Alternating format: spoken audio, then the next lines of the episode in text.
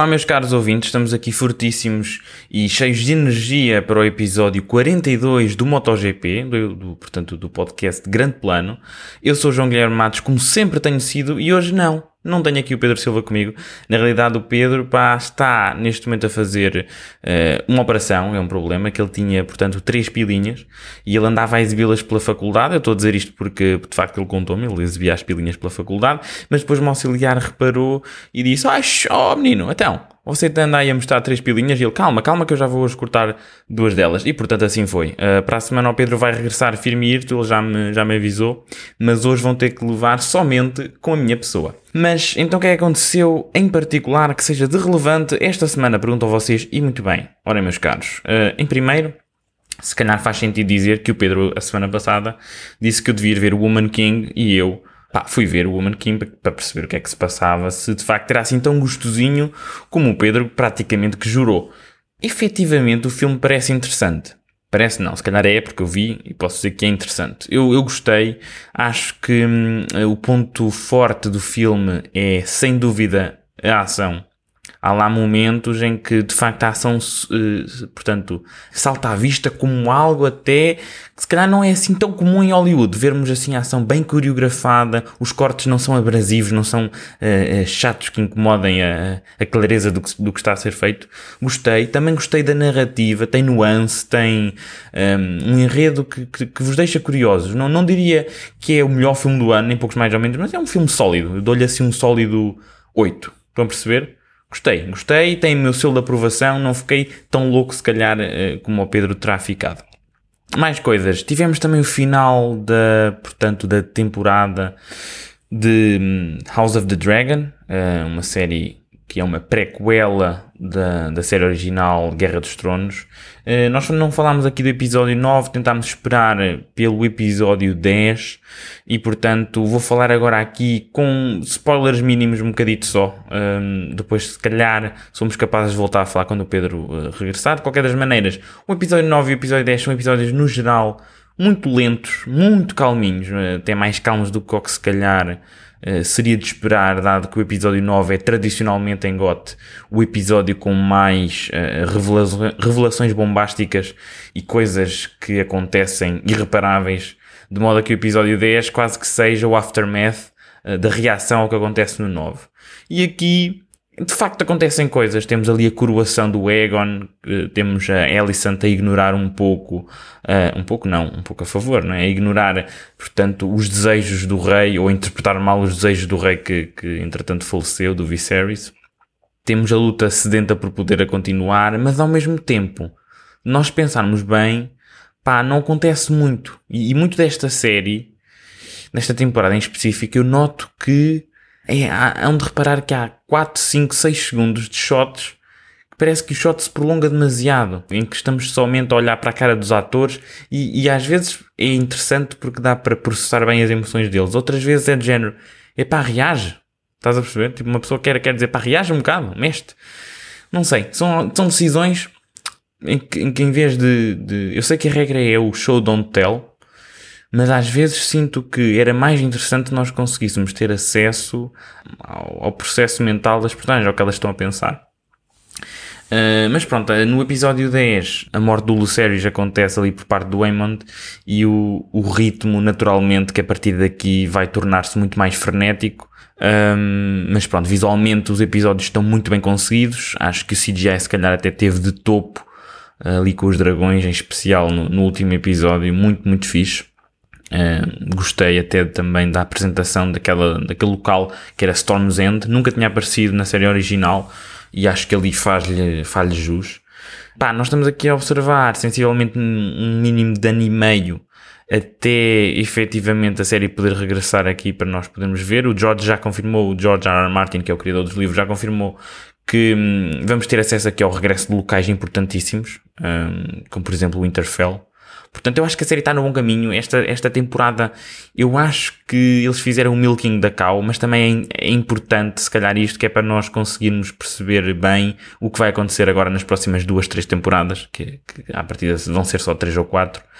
um, que é para nós efetivamente vermos a tal dança, a dança dos dragões, que é a batatada, que é um bocado por aí que nós também estamos a querer ver, que são estas duas fações dentro da família a partirem a boca uns aos outros. É um bocado por aí.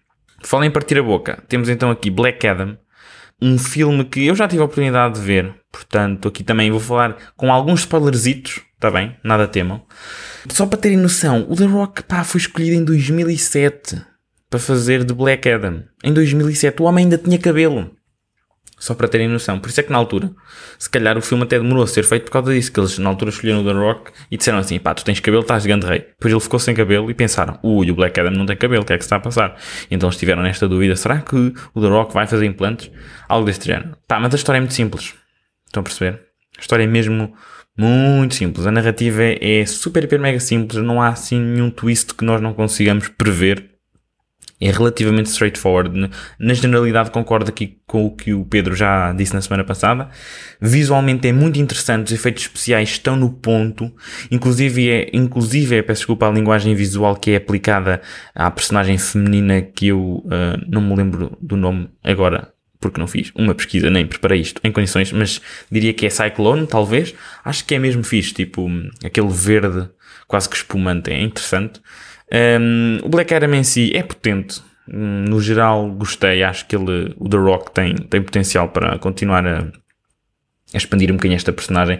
Eu gostei muito do Hawkman. Eu sei que o, que o Pedro teve algumas questões com o Hawkman, mas uh, lá está. Eu também não sou muito versado em DC como já sou, por exemplo, em Marvel, portanto, não consigo dizer-vos o quão fidedigno é em relação às cómics. Naturalmente, que se calhar, uh, provavelmente há muitas coisas que não estão lá bem aplicadas, mas pá, gostei muito do ator. Acho que o Aldis Odds fez um grande papel, ali aquele macho man e tal, de liderança. Uh, o, doutor, o Doutor Destino, o Doctor Fate, é de facto muito semelhante ali ao, ao Doctor Strange da Marvel. Tem muitos momentos que claramente são inspirados no que já foi feito da Marvel. E eu fiquei desiludido com o facto do Pierce Brosnan uh, ter decidido não voltar, não é? O homem morreu. Mas, uh, epá, não sei. A morte foi assim um bocado forçada. Acho que havia mais potencial para explorar o, o a personagem. Se calhar, se era ele morrer, eu preferia que tivesse sido de um modo um bocadinho mais uh, pensadinho. Não sei, digo eu. É que eu acho que hum, aquele sacrifício é meio bacoco porque ele está ali a tirar o capacete quase propositadamente. Não há, não há virtualmente razão nenhuma para ele tirar o capacete. A não ser só para observar a situação. Não sei. Foi assim que eu, que eu vi as coisas. É um filme no geral, portanto, que ensina o poder ali de fazer triângulos com as mãos. Temos muita gente, para uns 7 ou 8 shots, pessoal a fazer triângulos com as mãos. É o poder da, da união. E temos também ali o regresso do Henry Cavill como super-homem, ali na cena depois dos créditos, que fez explodir a audiência online. Eu, onde eu vi, ninguém explodiu, estava toda a gente a ver tranquilamente.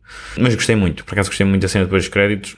O super-homem aparece e aparece com pinta. Um homem está tá sorridente e tal, está tá com, tá determinado. Ele até diz we need to talk, que é sempre bom falar com o super-homem. Está tá rijo. Gostei da, da cena, que até é uma cena depois de créditos com um propósito e com alguma ideia.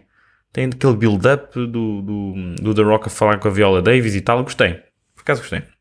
Ora, falando aqui do Henry Cavill, temos aqui recentemente a notícia que o Henry Cavill deixa a temporada, ou melhor, deixa a série Witcher na temporada 4.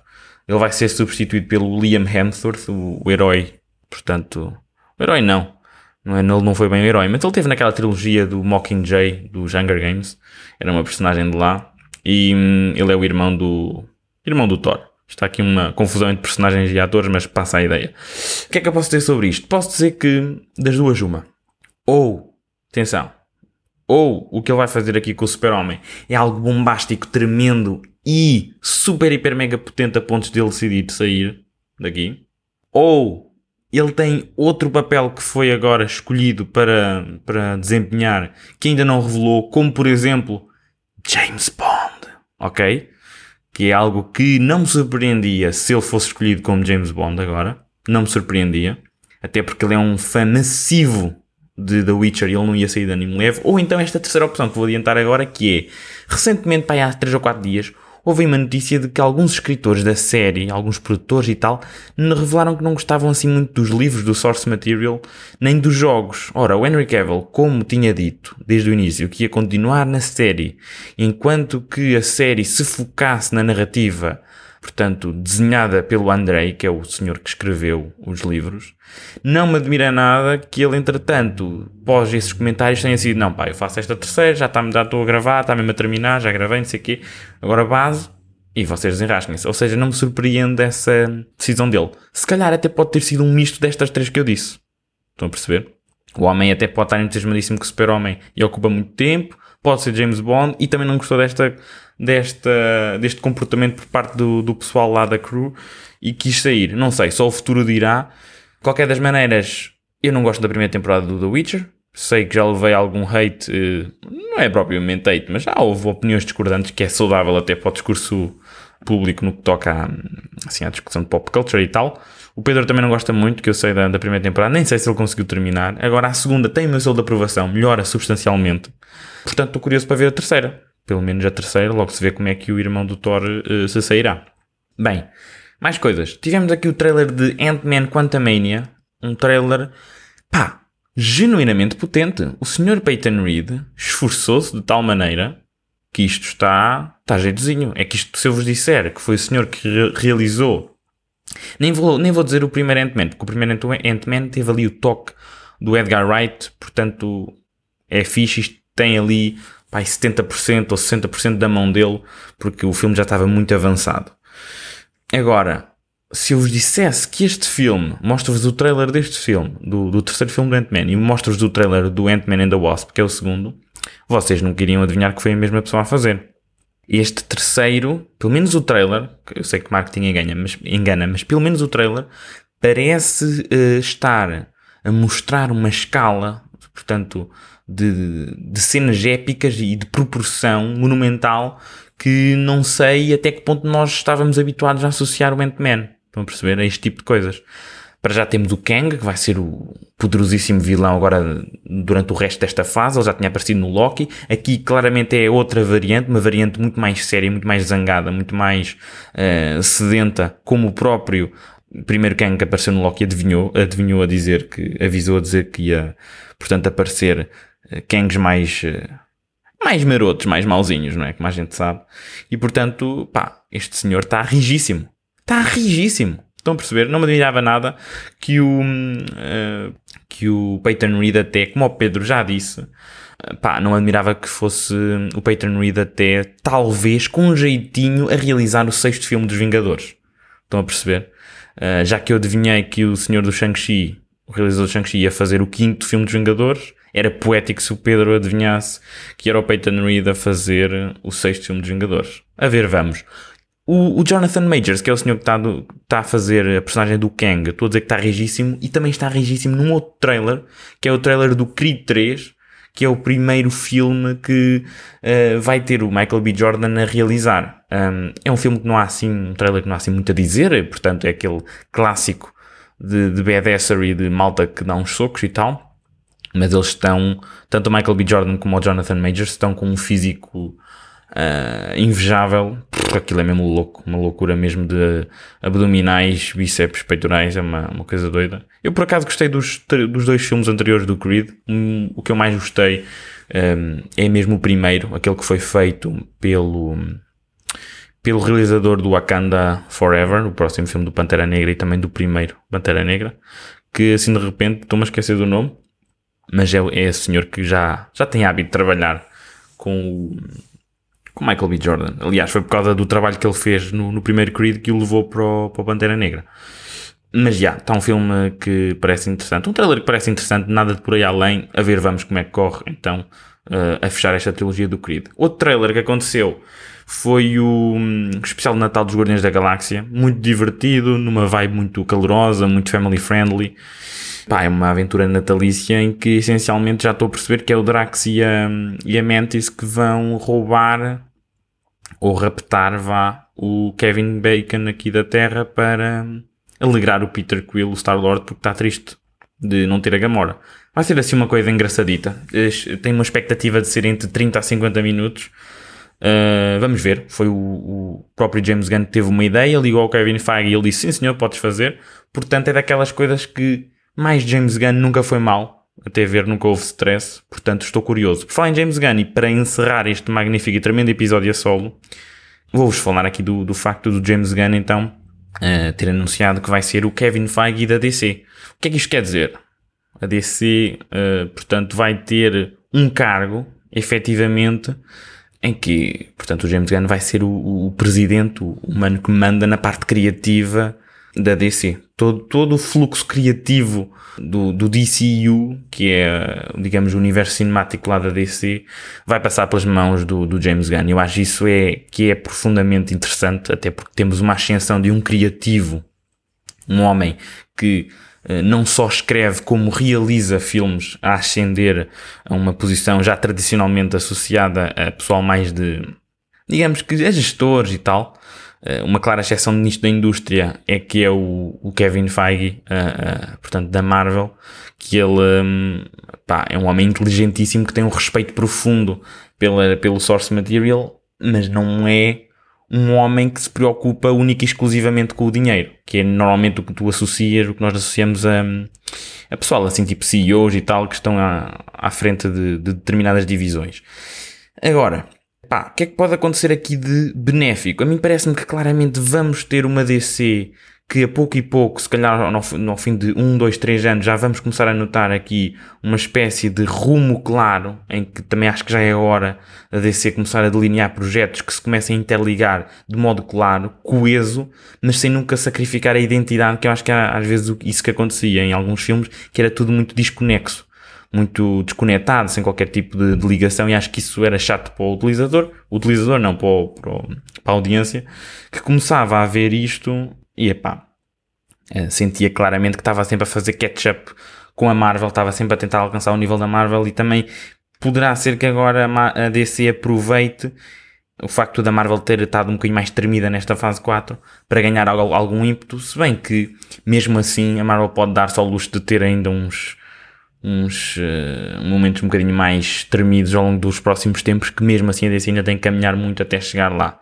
Qualquer das maneiras, com o The Rock a perceber o, o, o que os fãs querem e com o, James Gunn a gerir a parte criativa das coisas, acho que a DC esteve, nunca esteve tão bem posicionada para o sucesso como agora. Qualquer das maneiras, nós para a semana, uh, de certo o Pedro vai querer voltar a tocar nisto e vamos falar disto com mais uh, profundidade, que eu também não quero aqui roubar a possibilidade do Pedro falar a sua opinião, até porque a DC diz muito mais ao Pedro do que a mim. Um, e é isso, malta. Portem-se muito bem. Espero que tenham uma semana magnífica. Portem-se bem, tchauzinho. Grande abraço.